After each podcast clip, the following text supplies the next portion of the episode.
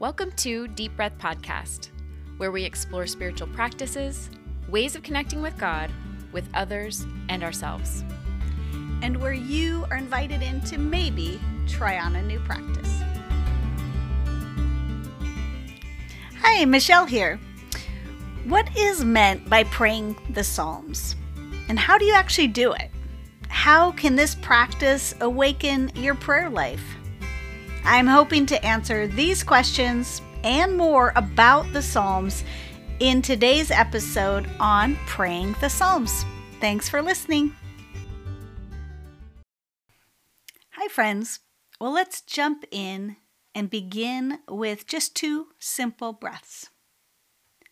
We'll inhale for three counts one, two, three, and exhale for four counts four, three, two, one.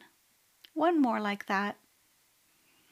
Inhale for three, exhale for four.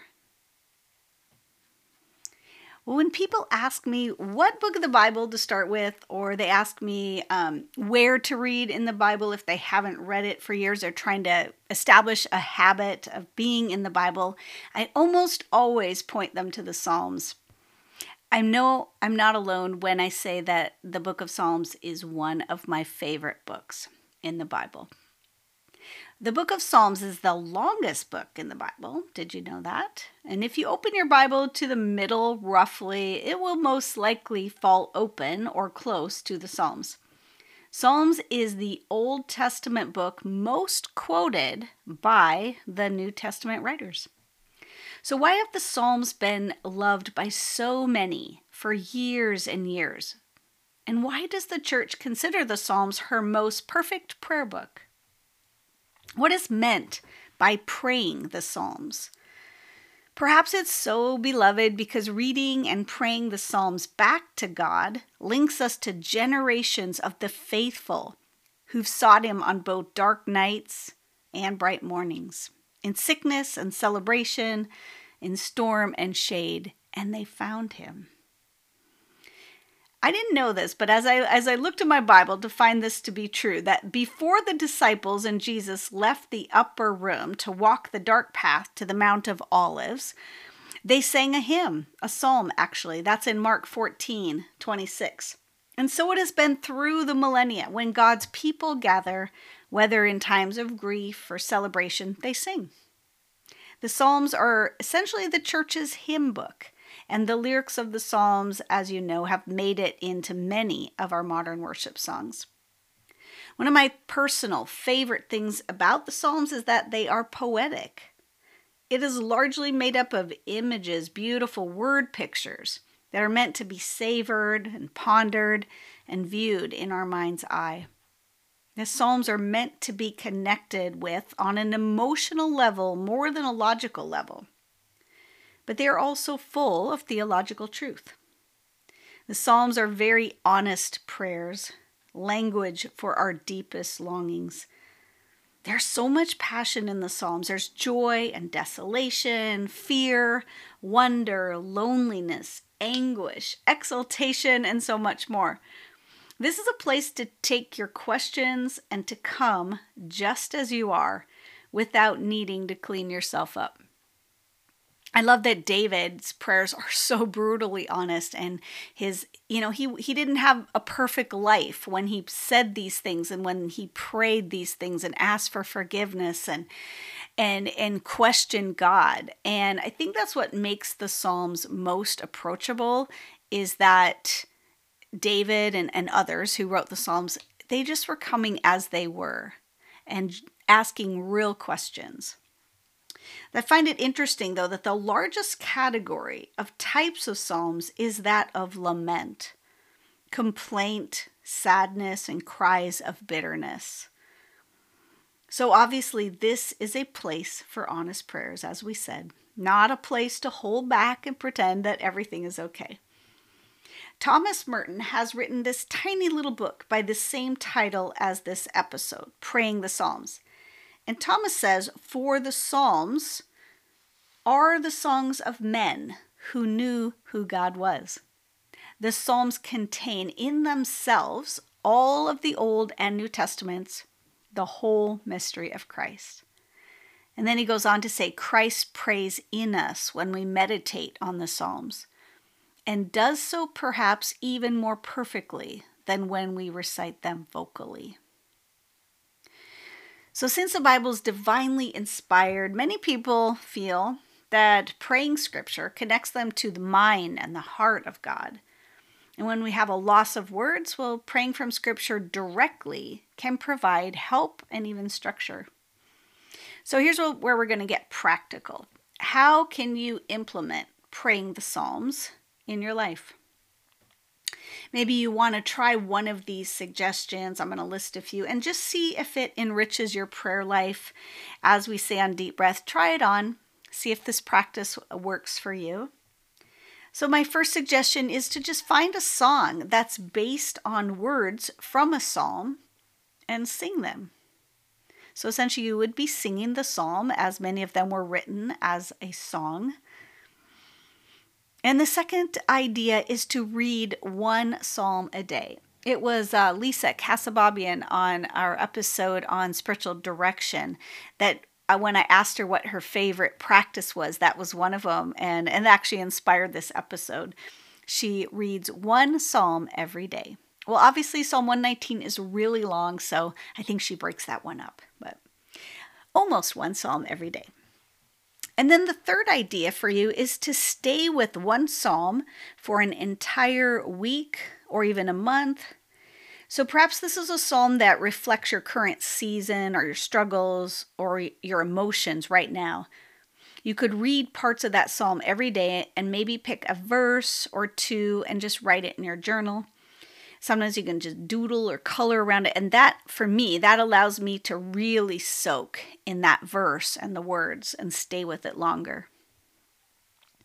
And then, my last idea for you here to pray the Psalms is to take a psalm and insert your name or your situation or even rewrite that psalm in your own words. This is also one of my favorite practices is uh, just to take even a piece of a psalm and to rewrite it or to uh, just put my name right into it. Makes it very personal. There's an author who has taken some of the Psalms and rewritten them to oh, kind of awaken her own prayer life, and then she published them with the title Psalms Redux poems, and prayers. We've read some of these poem prayers on the podcast before. I was first introduced to me on the episode with Elizabeth Peterson. That's episode 140. Redux, which kind of means being brought back or resurgence, uh, signifies that it's a restoration and refreshment of the ancient text. So that's what the author, uh, Carla A. Grosch-Miller, is trying to do with this book. She notes that her poems are not meant to supplant the Psalms, but rather they can be used to bring fresh language and depth to your prayer life. So today, I would like to read another psalm from her book. I'll be reading the one based on Psalm 27. But first, I'm going to read part of Psalm 27 straight from the Bible from about verse 8 forward. And then I'll read Carla's prayer poem from her book. And so I invite you to sit back, and maybe if possible, close your eyes and let these words sink into your soul, friends.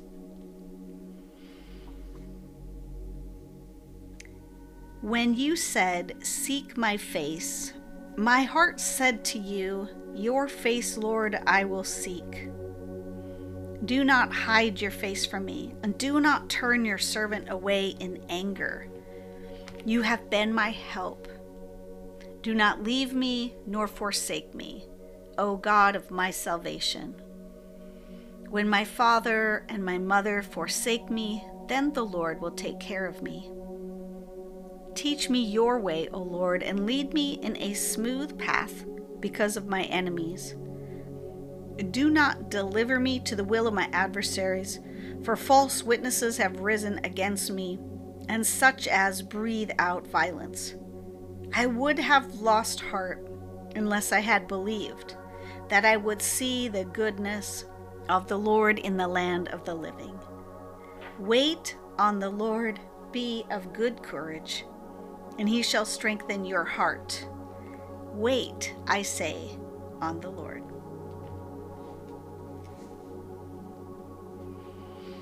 And now from Psalms Redux, based on that same psalm You are my source, my way, my home.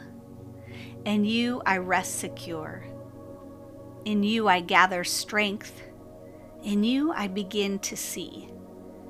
When fear arises from within or from without, I remember who you are and how I am in you. Oh, that I may dwell in you day by day, moment by moment. Then peace would be mine. Then I could persevere when the waters threatened to overwhelm. Then my eyes would be filled with beauty and my mouth with song. Then courage and wisdom would carry me to safe shores. This I know you are. In you, I am. Your goodness is seen in the land of the living. All who turn to you turn towards home. Isn't that beautiful, friends? I love that. Well, I, do appreciate you listening today, and I hope you'll try on this practice. I think you'll really enjoy it. Praying the Psalms. So, again, as in last week, I'm going to ask you guys for a special request here. Would you email me at deepbreath54321 at gmail.com or send me a message on Instagram? and let me know the answer to these two questions because we're working on a special project here at Deep Breath, and this would really help us. One, this first question Why do you listen to Deep Breath podcasts? What brings you here to spend time with us? And two, what is one of your biggest takeaways or something that you've learned from listening to us? We really love to hear from our listeners. So thanks, guys, for just sending me a message, letting me know what you love about the show. And would you please also share this episode or other episodes with your friends and family who might appreciate it? Okay, thanks so much. I'll see you next time. Bye, friends.